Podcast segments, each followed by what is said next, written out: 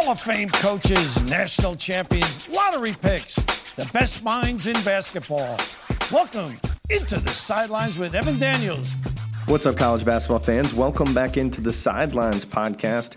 I'm your host, Evan Daniels, college basketball insider over at FS1, as well as the director of basketball recruiting at 24 7 Sports. Today's episode is a 60 second episode of the Sidelines podcast, and today's featured guest is a colleague of mine from over at FS1. It's college basketball analyst Nick Bahe, and we break down the remaining bracket in the NCAA tournament. We'll walk through the Sweet 16, the Elite Eight, and give our picks for who will win it all. Before I jump to that interview and conversation with Nick Bahe, I want to make sure that you are subscribed to the Sidelines with Evan Daniels podcast.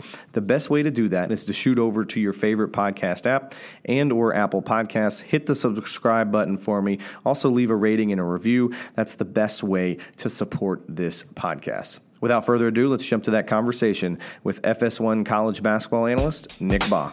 It's time to go minute with Evan Daniels. Send it in, big fella. Now I want to welcome in FS1 college basketball analyst Nick Bahe to the sidelines with Evan Daniels podcast. Nick, how you doing, buddy? I'm doing great. How are you, Evan? I am doing really well. Uh, wish the weather was a little better this time of year, but but life is good and college basketball is rolling on. So uh, zero complaints from me.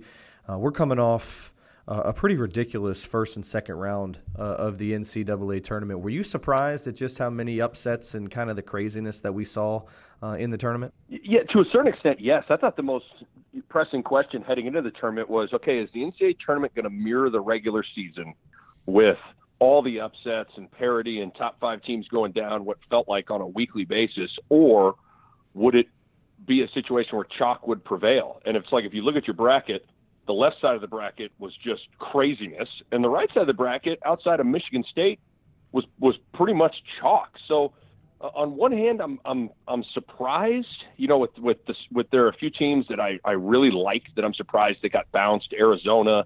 Uh, losing in the first round, although Buffalo was a, a really good team. I was, I'm surprised Xavier lost, uh, didn't get out of the first weekend. And then Michigan State, I thought it was a team that was good enough to win the whole thing. So there are a couple teams in particular that I'm surprised are are out. But Evan, like if if you were paying attention, like this was kind of the first weekend kind of mirrored each week of the regular season where it was like anything could happen, top 5 teams, top 10 teams going down. So maybe we should have seen this coming, but it doesn't lessen the shock when you see things like you know for you know 16 over a one, sure. and see teams like Loyola and Nevada punch through. It's it's just it's it was it was a really entertaining. The week is the, the first weekend kind of had everything you want in a in a tournament. You had the upsets, you had buzzer beaters, but then you had a lot of blue bloods also marching up. No question. And I, I said just about what you just said on a radio show recently. Is just you know this whole year I think parity really showed through in college basketball, and and like you said, you know there was.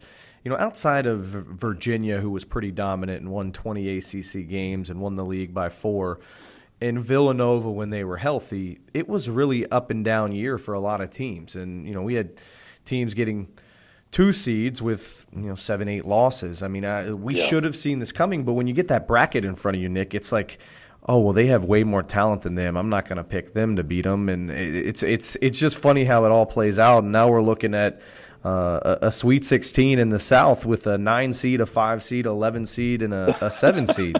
I mean how about the yeah. how much how much does that say about the our game our co- collegiate game in terms of the parity uh, now in it? Yeah, I, I think this is something that it feels like we've kind of been slowly trending towards this. Like you think about a lot of the great teams maybe you know the, the, certainly the 80s, the 90s, and even early 2000s. Not only were these teams supremely talented, like a Kentucky or like a Duke, but imagine Duke, but they were all juniors and seniors. Like that's how things were in the in the 80s, the 90s, and even in the 2000s, early 2000s. And I think just those days are kind of changing. A lot of the blue bloods are having kind of a revolving door. Now you have some teams like like Villanova who have been able to kind of maintain and have some three and four year guys that have that's kind of helped. But ultimately, when you have teams kind of having to reshuffle the deck each and every year, I think that's when you see a Rhode Island be able to do what they've been able to do the last two years. I mean, the thing that's when I, I watch teams like Rhode Island and I watch teams like Buffalo, and I'm like, man, if they would have seen different second round matchups, those teams were good enough to make uh, deep runs. They just kind of ran into some some some teams that were were tough tough draws for them. But I I feel like this is going to become the new norm. Where like it's funny. I, I talked to to Bill Self today on my radio show, and you know, I asked him his thoughts on the 16 beating the one, and he he said the the line is totally that that gap has been shrunk. Where mm-hmm really you're having some teams that are that are or because you're you're now having a play-in game be those 16 seeds. Sometimes some of those teams would have been 15 seeds. You know, it's like UMBC could have been a 15 seed, and we've seen a 15 knock off a two before. You know, should they have been a 15 or a 16? I don't know, but I just think the the talent gap is kind of shrunk between the the mid majors and the and the high majors. So I don't know. Sometimes it takes one thing to happen, and then all of a sudden, you know, you have one person averaging a triple double. I think we might end up having more here in years to come. Like I think we could see more 16s beating ones moving forward over the next decade or so. No, I completely agree. And to speak to your point, I, I spoke to Middle Tennessee. Uh, well, former Middle Tennessee State coach former, and now Ole Miss head coach Kermit Davis, and there was a turning point in his career at Middle, and it was really about seven years ago. And from that time on, he won more than 25 games on average a year. And I asked him, you know, what what was what's the difference? Like, what, what did you change? And he he said that he wanted to get older, and he really recruited yeah. to get old and stay old. And and by that he meant he went out and got some junior college kids, and he got some transfers. And I think that you're seeing a model for some of these low and mid major schools, and it speaks to what you said is these guys are getting and staying old where like Kentucky or an Alabama or a Duke are all younger and I, mm-hmm. I just mm-hmm. think that speaks to to exactly your point. Yeah. Well, let's jump. Uh, let's jump and, and kind of go through the uh, the Sweet 16. I'm curious your picks, and, and I'm curious who eventually we'll get to who you think is going to win it all. Um, but that Kansas State, Kentucky, uh, nine five matchup, and then Loyola, Nevada. Who who do you see coming out of the South? Well, I think, uh, man, it's amazing if you think about the Kentucky team that we saw in November and, and parts of December and even January. I mean, there I, I remember at times kind of thinking, man, what is this? You know, is there a chance that this Kentucky team is going to be on the bubble and what's going to happen? It is. It's a testament to Cal and what he's done with this group and keeping them focused and together in the midst of some some tough times and then ultimately, the thing that always amazes me is like a lot of those guys got to be there for selfish reasons. You know, I mean, it's kind of the nature of the almost the selling point of Kentucky is like, come here, get you onto your next next venture in right. one or two years. And the fact that I feel like they seem as connected and as you know, if it's good for me, it's good for if it's good for the team, it's good for me. Kind of mantra, which makes me feel like they're they're playing their best basketball. And I feel like I I wasn't. I was actually. I was. You know, called the the Creighton Kansas State game on the radio, and tell you what, Evan, uh, Creighton couldn't have played worse. I mean, literally could not have played worse, and they were right there throughout the game. I just and then then Kansas State goes and beats UMBC. So I think Kansas State is a team that I think the Dean Wade void is going to really be felt this weekend. Uh, yeah, they're not. You know, they're not getting past Kentucky. Going to be. They're not. yeah, they're not getting past Kentucky. So yeah, I mean, I just I think Kentucky. I, I think I like Kentucky, and I like Kentucky by a lot in that game. And then I don't know what you. The, one of the things with Nevada and Loyola is I always wonder with these teams, the the Cinderella darlings. Do I'm always interested how they spend this week. Do they spend this week with their feet kicked up, letting everybody pat them on the back, like feeling like they've arrived, or are they still hungry and right. have more work to be done? I think it maybe helps that they're seeing another mid-major, if you will, to make them feel like, hey, man, we we can. I mean, shoot, Loyola might be going. This is Nevada, and Nevada might be going. Oh gosh, all we got to do is get past Loyola. But I, I lean Nevada. I just look over the course of the season; they've been better. I think the the fact that you you saw what they could really be when they turned it on at the end of that uh, Cincinnati game, where they you know come erase a 22 point deficit. I just think they're uh, they're a little bit more explosive. Uh, so I, I, I like Nevada in that matchup, but it's just it's interesting always which of those Cinderellas kind of how they treat this week and if they're satisfied or if they're still hungry. No question. That's a great point. I was actually at uh, Nevada's comeback win over Texas and their comeback win over Cincinnati. That is a fun team to watch play. I, I think Eric Musselman has done a tremendous job of building that team, and it's built around transfers. You know, the Martin twins from NC State, Jordan Caroline's a transfer, Kendall Stephens a transfer from Purdue, and he just spreads spreads you out, and he's got a bunch of shot makers that can just go yep. get buckets, and and the Martin twins did that in both of those games. Uh, I was really impressed with them. I actually think they're kind of a, a sleeper. I think I, I, think that they'll play Kentucky in the Elite Eight, and I, I actually think they could give Kentucky a run for their money. They got so many dudes that can just make shots. He's basically got he don't really even play a point guard. He just plays a bunch of hybrid forwards and a uh, undersized post, and and they they can just shoot. And I, I think it's a shot maker's game now. So uh, I like that team. I like I like Kentucky to move on too. So. Yeah, I, I look at Nevada, and I mean, you look they got four guys in double figures. And so they're not. Oftentimes, those mid majors can be like, the, you know, Mike Daum, where you feel like, okay, we take Mike Daum out, we're fine. Or you know, back in the day with with Steph and Dave, you take Steph away, you're fine. Like I don't necessarily feel like there's anybody on this Nevada team that you go, we take him out of the game, we're totally fine. Like they have, like your your point out, they have multiple guys that can attack and make plays. So I like, I, I think, I think that Nevada Kentucky Elite Eight game could be a really, really entertaining one. Yeah, I agree. And I, I you know, you talked about Kentucky a minute ago. They're starting to kind of hit their stride. And Shea, yes. Shai Gilgeous-Alexander has kind of been the steady rock for them, and he keeps getting better and better and better. In fact, I, I think uh, I think he may be the second guard taken in the NBA draft right now, mm-hmm. right after Collin Sexton. That's probably not a uh, uh, it's probably not something a lot of people agree with, but he is he is just continuing to get better, and he's got a lot of upside. Yeah, those guys are just. I mean Diallo with his athleticism. It's just those those dudes. You know, there's there's the old cliche of you know if you're playing a bunch of freshmen and young guys, you know they can't be freshmen at the end of the year. Well, it's like that team. They, they looked young at at at times early in the year, and now they just it's like the light came on for them. You know, it's like they get it. They value possessions. They play hard.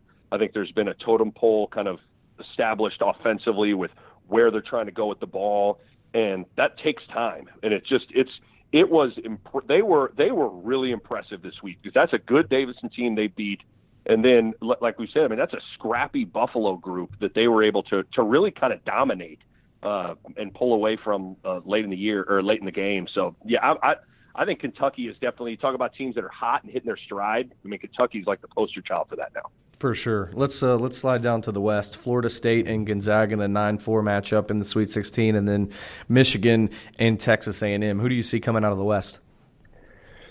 Man, this is this is tough. I mean, I think the the one team that I just eliminate. I don't think Florida State's good enough to come out of this out of this. I thought they were real fortunate. I agree. I thought uh, a couple of bad calls on Macura changed that game. And and it, it, it, in all reality, I thought like Xavier got up ten and kind of acted like they had won the game late. I'll be honest so with you, I, would, I, th- I, I thought say, Xavier was just going to blow it open at that point. Oh boy. So did I. I thought, yeah, when they got it to like 11, I thought it was like they're going to win this game by 20. I thought there was a better chance of them winning the game by 20 than losing. For sure. And they lost. And so, yeah, I, I think uh, I, I like Gonzaga a lot. Uh, Florida State's a team that they're uh, I don't want to call it lazy defensively because they're they're good defensively, but I think they rely so much on their length to erase mistakes at the rim that they just go, ah, we don't need to lock in on this or that. And I just think with with with Gonzaga and whether it's it's Tillie or or uh, or Norvell knocking down, they just got a lot of different guys that can. Uh, and Mark Few runs good stuff. I think they're going to be able to get a lot of easy looks.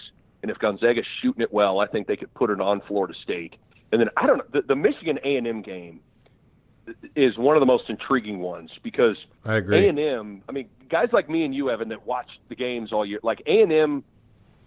Right now, they look like this is how they looked in November, you know, and all of a sudden, they, you know, they got derailed with injuries and suspensions, and all of a sudden they're whole again. But do you think, do you, with the matchup, do you think that A and M can have Davis on the perimeter and some of their bigger guys chasing Wagner around and be as effective. Like I think they're it's a tough matchup because they're going to like Beilein's going to run the five out and drag some of those big guys away from the rim that could be challenging. Now, obviously, the other end's an issue, but I just I wonder how effective some of the size guys on the perimeter can be defending Michigan. That game, that game could uh, I, I lean Michigan, but a and M looked as good as anybody in the first weekend. Yeah, they did. And and what's interesting is if you put the top five of Texas A and M next to the top five at North Carolina, I would, from a talent standpoint, I would take Texas A&M's. I just felt like they've underachieved all yep. year, and honestly, I think North Carolina's overachieved all year. And it was like Texas A&M just put it together at the right time. Because I think, and you would know this because you've seen them uh, firsthand. I think they beat a pretty scrappy, good Providence team, and then they blew the mm-hmm. doors off uh, a North Carolina team that's beaten Duke twice, who I think's the most talented team in the country. So I'm curious to see which A and M team shows up, and I think probably the emergence. You know, they lost. Uh, some guys during the season, uh, but maybe the emergence of the freshman TJ Starks uh, has been yep. big for them, and obviously he's surrounded by you know guys like Tyler Davis and Robert Williams that can that can get it done. So I, I'm I'm really curious about that game, and honestly, I think that's probably the most intriguing Sweet 16 game to me. Maybe that in Villanova, West Virginia, but I, I, think that's probably my the most intriguing game. I actually think that Michigan comes out of here. So do I. I, I just I lean that, but ultimately, like you know, I, you you play the game of like you just you, you show me if if I get to see the box score and I'll just if you would show it, I would just look right at at Michigan's threes. If Michigan shoots it well from three, they're going to win. If they don't, it's it could be a long night and it could be a grinder. But I, I just I, I lean Michigan here. Uh, you know, I, I realize that A and M has had some different things to attribute some of their inconsistencies to, but ultimately, when you're really inconsistent, and Michigan's kind of hasn't been, especially in the final month or so of the year. I just I'm going to lean Michigan in this spot. Yeah, I am too. They've won 11 straight. They won that Big 12 tournament champion or Big 10 tournament championship, excuse me. And they just seem to be peaking at the right time. John Beilein's got that group uh, really rolling right now. Let's let's slide over to yeah. the East. Villanova and West Virginia in a 1-5 matchup, and then Texas Tech and Purdue, uh, the one pod that that held exactly true uh, to their seed. Right. Uh, who, who do you see coming out of the East?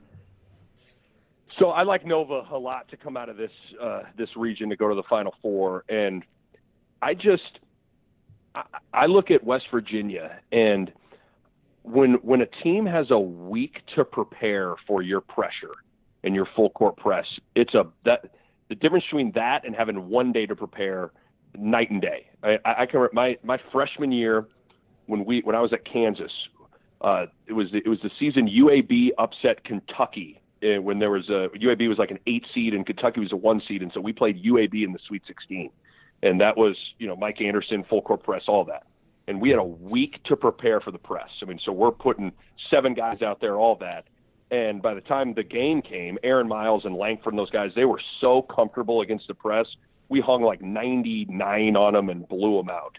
I just think with all of Villanova's ball handlers, with Booth, DiVincenzo, Bridges, Brunson, they're going to be able to handle the ball.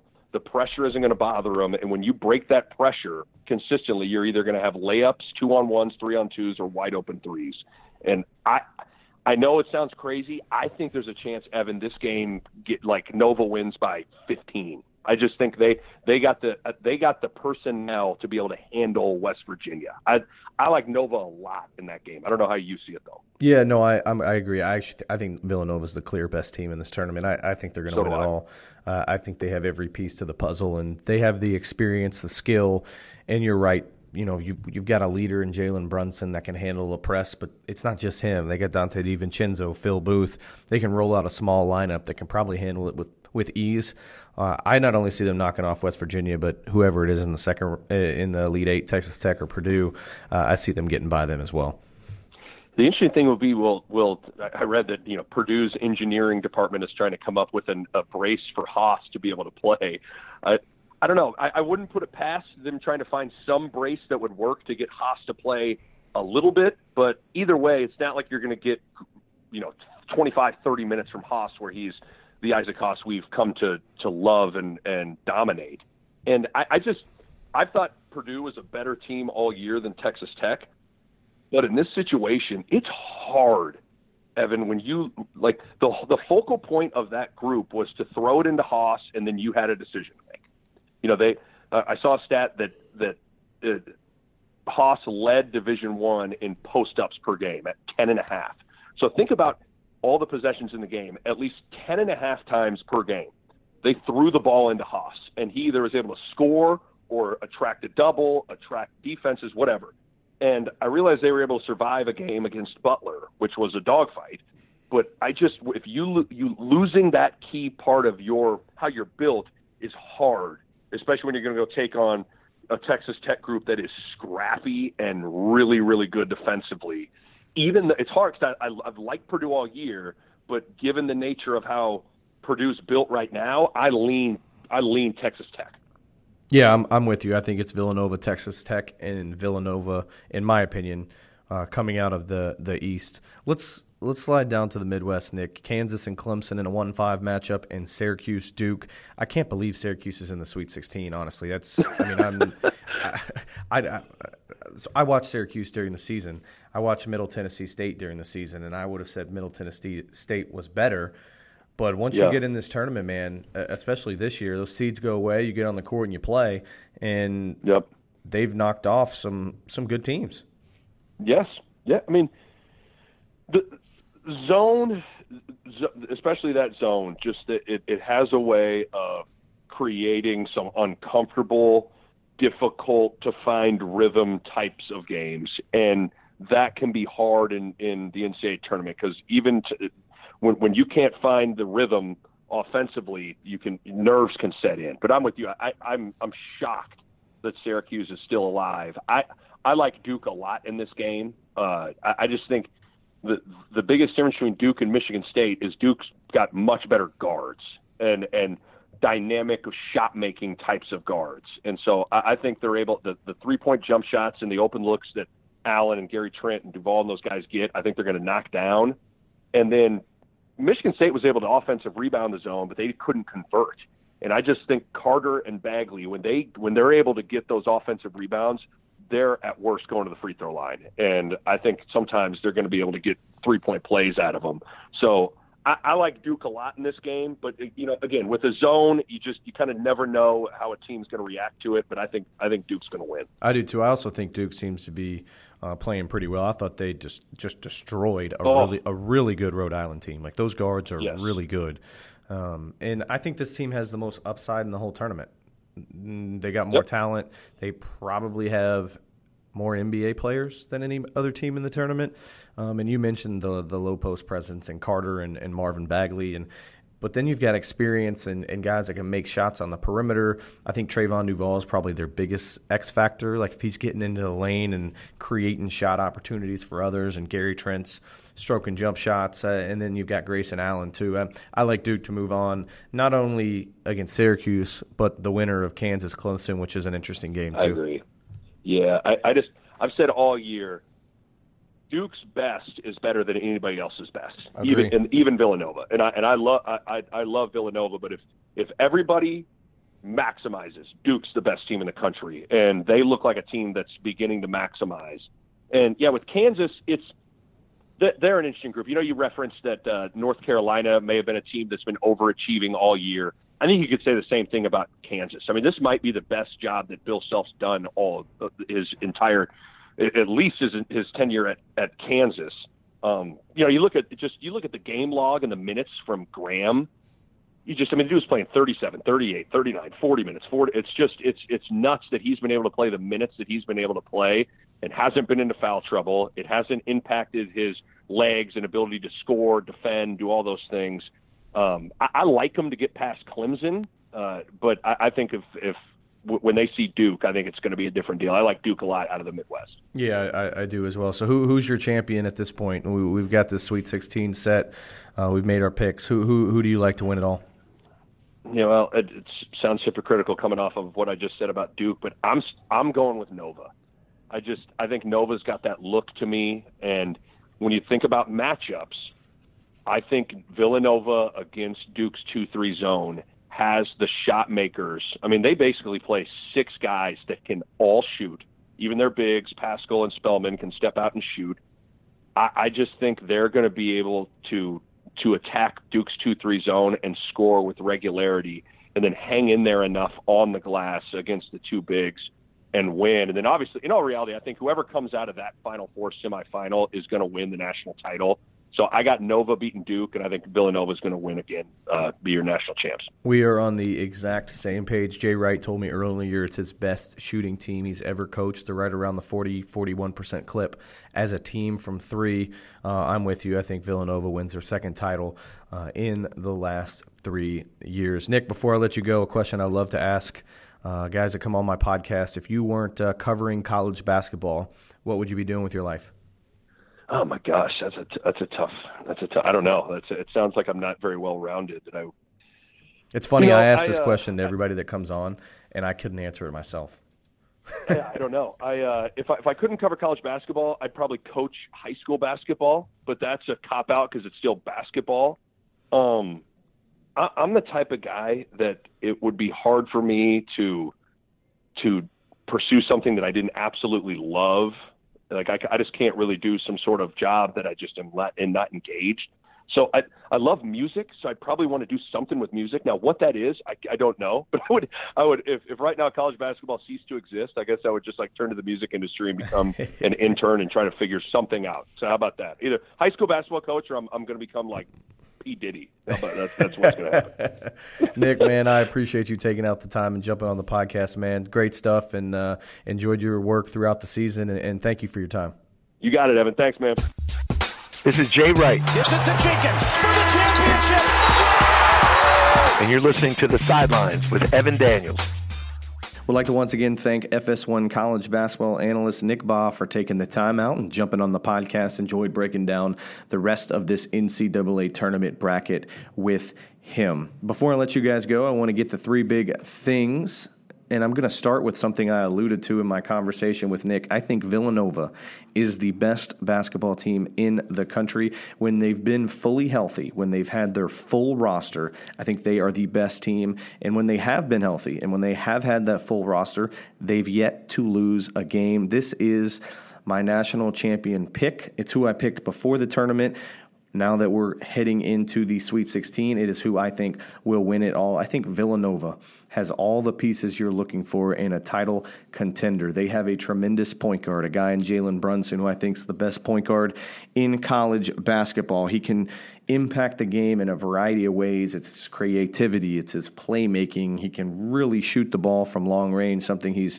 really improved and he can make plays for others and, and can really distribute the basketball. To go with him on the perimeter, they have experienced guards and Phil Booth and Donte DiVincenzo.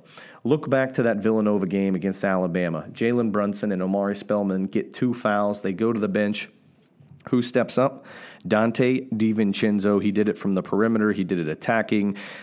That dude can really, really play. And then the other guy on the, on the perimeter, Mikal Bridges, I think he's a lottery pick. He's really improved as a shooter. He's long, he's athletic. Eric Paschall over on uh, the combo forward type position, and the Omari Spellman gives Jay Wright a different look than he's used to. I think that team is coming together. They're playing really well. They beat Radford by 26. They destroyed Alabama, beat them by 23. They've got a showdown with West Virginia coming up. But I, I, think Villanova is the best team in the country. If I was going to pick another one, I think it's Duke. I think that they're starting to play very well, much like Villanova. They have rolled in the first two rounds, beat Iona by 22, destroyed a very good Rhode Island team by 25. I think they have the most upside of any team in the entire country. They have those post players that are really good, but they also have the experience out on the perimeter. I like Villanova and Duke to meet in the Final Four, and I say the winner of that game, and I, have picked Villanova, you've heard me already say that I think they're going to win it all, but I think the winner of that game will most certainly win a national championship. The second big thing is Mohamed Bamba on Tuesday announced that he is headed to the NBA draft. That is no surprise. I think he is a top five pick in June's NBA draft. This is a guy at 6'11, has a 7'9 wingspan, a 9'6 standing reach. All the physical gifts and the physical attributes are there. He has elite defensive upside. This is a guy that runs the court well. He can block shots with either hands, nearly four blocks a game. He does a really good job rebounding, plays hard, plays with energy. Just over 12 points and just over 10 rebounds a game. I also think offensively he is very, very gifted, more so than people have given him credit for. He has a tremendous set of mitts, and uh, I should rewind a little when I say tremendously gifted. I, I think the tools are all there. I think that he's improved his footwork. I think he can go over that left shoulder, and he's starting to develop the offensive game. He's got pretty good touch on those short and mid range jump shots, and I think we're going to continue to see him develop that. So I think he is a top five pick, maybe even a top three pick in June's NBA draft. The third thing is Kermit Davis in Ole Miss. Credit to Ross Bjork. I think he did a really good job of locking up Kermit Davis as Ole Miss's new head basketball coach. This is a guy that fits Ole Miss, uh, especially from a recruiting standpoint. He did a tremendous job at Middle Tennessee State over the last years, uh, last seven years, nearly 26 wins a season and he did a tremendous job of, of not only recruiting the South, but also recruiting junior colleges, hitting the transfer market. And I think that's what you're going to have to do at Ole Miss to have success. You've got to be able to recruit all three of those areas. You've got to be able to recruit the South. You've all you've got to be able to stay old and and recruit junior college players, and you've got to be able to add some graduate and regular transfers as well. I think Ole Miss locked up a really good one in Kermit Davis. I think he's a tremendous fit and a really good basketball coach. Before I let you guys go, I want to make sure that you are supporting the Sidelines with Evan Daniels podcast. The best way to do that is to go over to Apple Podcast and or your favorite podcast app. Hit the subscribe button for me, but also leave a rating or review. That is extremely helpful. Thanks for listening and have a great week.